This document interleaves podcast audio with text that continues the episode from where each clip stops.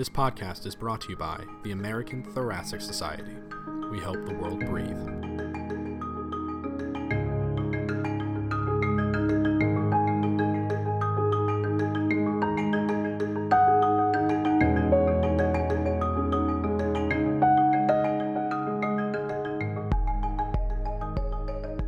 Hello, and welcome to another episode of the Out of the Blue podcast. My name is Trish Kritek, and today I'm joined by Mark Moss, who is the author of today's article for discussion an observational study of the efficacy of cisatracurium compared to vecuronium in patients with or at risk for ARDS. Dr. Moss is a professor of medicine in the Pulmonary Sciences and Critical Care Division at the University of Colorado. He's also the current president of the American Thoracic Society. Thank you so much for joining us today, Mark. Trish, thanks for the invitation. It's a it's a real honor to be on this podcast. I'm excited to podcast with you again because you were the person I interviewed the first time I ever did a podcast for this series. So it's great to get you back on um, and talk about something really very different from what we talked about last time. Yeah, last time we talked about um, physical therapy and rehabilitation in the ICU, and this is uh, a different topic.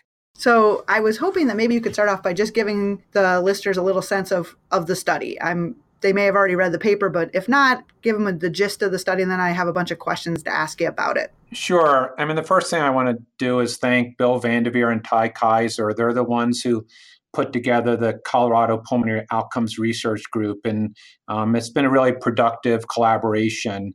Um, I also Peter Sottile is the first author on the paper. He's a real rising star in this area, and he did the majority of the work. We we were interested in the whole issue of ventilator dyssynchrony and trying to reduce ventilator-induced lung injury. Um, and as one of the sites uh, for the PETAL network for the ROSE study, which is evaluating the role of cisatracurium for patients with moderate to severe ARDS, we started to get interested in whether it matters which neuromuscular blocking agent is used, especially since there have been um, shortages of cisatracurium um, around the United States. And we realized you can't study everything in a randomized clinical trial. Um, and these large databases, like the one we used for this study, can help answer some questions about the comparative effectiveness of two drugs. So we wanted to kind of compare the effects of cisatracurium to another neuromuscular blocking agent to see if there's something special about cisatracurium um, or if it's just a class effect of a neuromuscular blocking agent. And cisatracurium has several attractive pro- uh, properties, such as its elimination is independent of renal hepatic function. There are no active metabolites. There's a short half life. There are also some direct anti-inflammatory properties of cisatracurium that are independent of the neuromuscular blocking effect. And there's also a, a possibility that cisatracurium may reduce ICU-acquired weakness. So there was plausibility that cisatracurium might um, be a better agent than other neuromuscular blocking agents. And that's why we um, studied this in a large cohort of patients from the Premier database who had a ARDS or were at risk for ARDS. And essentially, what we showed in a propensity match study um, with other types of sensitivity analyses that it appeared that cisatracurium um, might have a slight benefit in effect in the sense that patients had slightly shorter length of mechanical ventilation and an ICU length of stay. So that's a brief summary of the study. Okay. Yeah. And I, I think, you know, what caught my eye is exactly what you started with, which is in our institution, we do kind of preferentially use cisatracurium, but there are times we use vecuronium. And certainly from a cost perspective, there's a little bit of a push to use vecuronium. So it's in an interesting space in terms of shortages, but also in terms of cost, um, whether or not they're kind of interchangeable or not. So, uh, for that reason, I think it's a very relevant question. Um, I want to go back to what you were just saying and start with the population that you studied. So I was interested in the fact that you chose not just patients who had an ICD 9 diagnosis of ARDS, but you said patients who had a risk factor or uh, or were at risk for ARDS, meaning they had an ICD 9 for things like pneumonia or sepsis. And my sense was from reading the article that you did that because ARDS is underdiagnosed and you are trying to be more inclusive. Is that right? Yeah, that's that is right. And just to get back to the other point you raised, I, I think it is helpful to know if one drug's better than the other drug, just for for um, developing your formulary at a hospital, as you said, there are cost issues and then there are drug shortage issues potentially. So it's nice to know if it's acceptable to substitute another drug that might be more readily available. In terms of the patient populations, Trish, um, you're absolutely right. We we based this a, little bit on the lung safe study that was published in JAMA that showed that clinicians uh, under uh, diagnosed ARDS, and at the time of fulfillment of ARDS criteria, only 34% of patients in that study were recognized as having ARDS. So it suggests not only is it underdiagnosed, but the diagnosis is delayed. In addition, administrative coding, um, such as ICD 9 codes, are, are not very accurate for ARDS. They're probably pretty specific, but they're not probably very sensitive that way. Also, if the mechanism of neuromuscular blockade is through reducing ventilator induced lung injury, you could come up with a, a, plausible reason that starting treatment early would be more important. So it's for those three reasons that it's underdiagnosed, that administrative coding isn't accurate, and we wanted to make sure we were evaluating patients that were receiving neuromuscular blockade early in their course of mechanical ventilation. So here's the part that was strange to me about that because I understand the theory behind it completely, but the numbers that I see in your paper were that you end up with a, just about 7,000 patients who had received neuromuscular blockade within 48 hours of admission.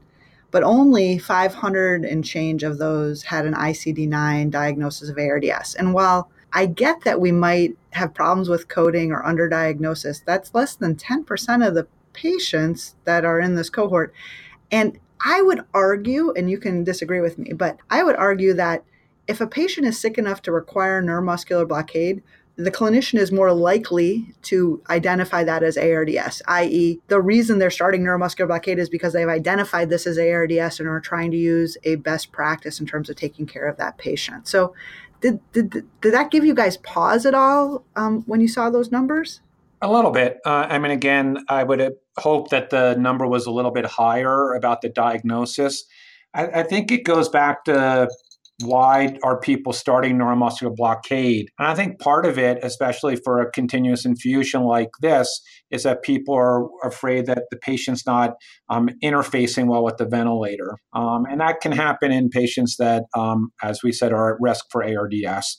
So I, I think it's multifactorial why that number's so low. Um, I think part of it is a, a, little bit of a diagnosis, a little bit of a coding thing, as, as we talked about. Um, and then again, maybe there are times when people are start, starting it early in, in the course of treatment before the x-ray has been done at 8 in the morning that actually shows that the patient's developed ARDS. Yeah, though I maybe, but this is that they got coded with ARDS at the end of their admission. So you would think that if people were starting neuromuscular blockade, they would be thinking they're doing that for ARDS. It gives me a little bit of pause to think people are using neuromuscular blockade for things that aren't ARDS. That would be weird. Or Trish, as we said, maybe people are concerned that the patient's not interfacing well with the ventilator, yeah. and they, they start the neuromuscular blockade at that time, which I think is happening more and more. Um, but you're right, this study can't can't answer that question. Yeah, fair enough. Um, and just so that so that I'm clear on this and the, the, listeners are clear, it was that they had to start the neuromuscular blockade within 40 hours of admission, and that they had to use it for 48 hours at least. Is that right? That is correct. Okay. All right. So it would be kind of using it in the way we think of for ARDS. Correct. Okay. So again, we we were trying to come up with uh, criteria that were somewhat similar to the Papazian study, where we didn't want to include patients where neuromuscular blockade was started very late in the course of their hospitalization and mechanical ventilation. So that's why we wanted to be within the first 48 hours of um, of receiving uh, mechanical ventilation. And we also didn't want to have somebody that just got one dose, uh, one push of, uh, of a neuromuscular blocking agent. Um, again, we tried to approximate what was done in the Papazian study, so they got it for at least 48 hours. Yeah, that makes sense, and I and I think that that takes out those people who maybe looked at the synchronous acutely, got a little bit of neuromuscular blockade, and then settled out, and then they didn't get any more. Um, so let's talk a little bit about what you alluded to a second ago, which is the the theories around neuromuscular blockades impact on decreasing ventilator induced lung injury, and then we can talk about whether or not cisatracurium has some unique uh, effects. But you use the phrase in your paper that I'm hearing more and more, which is self inflicted lung injury. So w- take a minute and, and talk to me about what you mean by self inflicted lung injury. Well, I should give credit to the people that came up with the term. So there was a, a great critical care perspective in the Blue Journal um, that was published a little bit more than a year ago in February of 2017, written by Laurent Brochard, Art Slutsky, and Antonio Pesenti. Um, and what they raised the issue is that when somebody is on mechanical ventilation and they're working against the ventilator and creating very large intrathoracic negative pressures, that that can potentiate and exacerbate the development of lung edema, especially in the setting of uh, a patient who has increased vascular permeability. Mm-hmm. Um, so there's there's the thought that in, in addition to the, the dyssynchrony that might lead to larger tidal volumes if someone's double triggering or other forms of dyssynchrony, that simply the, the wide spring uh, swings in pleural pressure um, in somebody with increased vascular permeability can lead to an increase in the intrathoracic blood volume, um, and uh, that can lead to an increasing formation of pulmonary edema. Sort of like the way we think about a negative pressure pulmonary edema situation, or if someone has airway resistance induced lung injury. Yeah, I think that concept is is an interesting one. The thing that's fascinating to me is that seems like it would take large swings like you were describing and I'm sure you've had this happen as well, but when I've put people uh, patients on neuromuscular blockade, very quickly some of the time you see an improvement in oxygenation and it's not that they were completely desynchronous and it wasn't that they were taking huge superimposed breaths or that they were pulling hard on the ventilator. It's just that little bit of taking away inter- any inter- interaction with the ventilator. So I wonder if you think that that even small interactions with the ventilator, if you don't have to have those big swings and changes in intrathoracic pressures, could be somehow perpetuating ventilator-induced lung injury as well. Yeah, I think I think that's a possibility. I think this is an area where um, and once we figured out that low tidal volume ventilation was an effective therapy for patients with ARDS, I think people thought we'd solved the problem. Um, and I think what we're learning now in a more um, sensitive way is that there are probably things that are going on with the ventilator that are potentiating lung injury, not to the extent of using 12 cc's per kilogram tidal volumes, but in, in a more subtle way, as, as you're mentioning. And I think that's great. It means we're we're advancing the field and getting into an area that's uh, that that's going to have subtle changes um, and subtle improvements. But when you care for a lot of patients, that could improve patient outcome. So, relevant to that, let's talk about the outcomes in your study. So, what you showed was that there was no difference in um, mortality between the groups, and there was no difference in getting home at the end of their hospitalization, at least in your propensity model.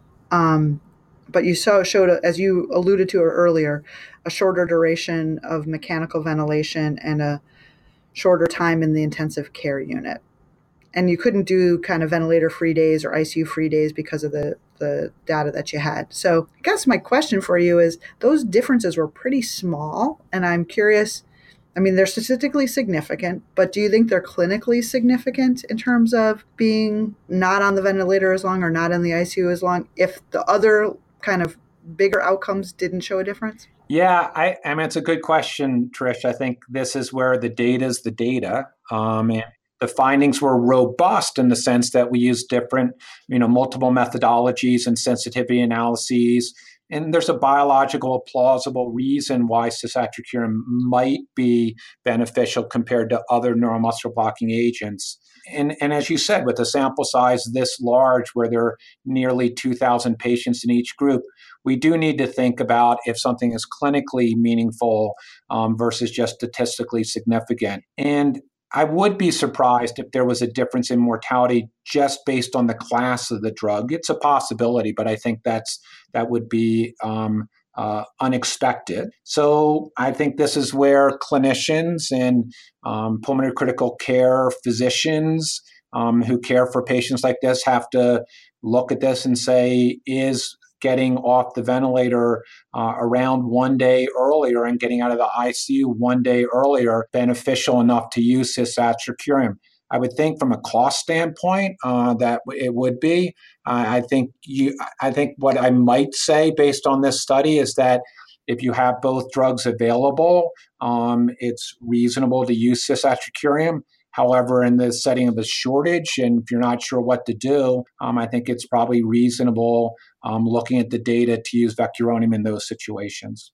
But as I said, the data is the data, and I think people can make their own conclusions based on whether they think the the one less day on a ventilator and one less day in the ICU is clinically important. The thing I would also add to that, Trish, about the ventilator free days, it just it becomes very difficult where the data is so skewed based on the effects of mortality um, that it makes the analysis a little bit more difficult. And since there was no difference in mortality, uh, we felt comfortable just using ventilator days. It's also a little easier for people to understand. Yeah, no, I think it's reasonable to have done that. I just, it's hard to feel like if you don't change how people get home, and so, you know, how many people get home, is it beneficial to get out of the ICU a day earlier? Yeah, probably on a cost basis it is. Maybe not for the patient, right? That probably doesn't make as much a difference for the patient, but for the, the system and the institution, there could be value in that. So I think it's just teasing those parts of it out. And Trish, that was mentioned in the in the editorial by David Long and Laurent uh, Papazian where they said that you know this is not really a patient centered outcome, and I would completely agree with them. Um, and as you said, is that important to the patient? Maybe. Uh, it's important to the healthcare system, probably. Um, but this is a way that at least people can can look at the situation and try to answer the question: um, Does it matter which neuromuscular blocking agents used? Um, and now they have some some evidence to guide their treatment that way. Yeah, no, I agree. Um, I want to talk about one nitty gritty part of your statistical analysis because I just thought it was interesting. You could make an argument that the outcomes could be driven by the fact that certain institutions choose to use vecuronium for whatever reason. And those same institutions do some other things with respect to their care of patients with ARDS or patients at risk for ARDS. And thus, your results will be driven by the fact that those hospitals care and not the use of vecuronium was driving those outcomes. So, how did you guys deal with that in your analysis? Yeah, it's a very good point. There's there always can be unmeasured confounding in studies like this. You try to get away from that by matching, but I don't think it's ever perfect. There's, there's also an issue about generalizability. You can only match on the people you can match on, and whether the data is applicable to the people that you couldn't match on is, is also a, a, a question with this type of study.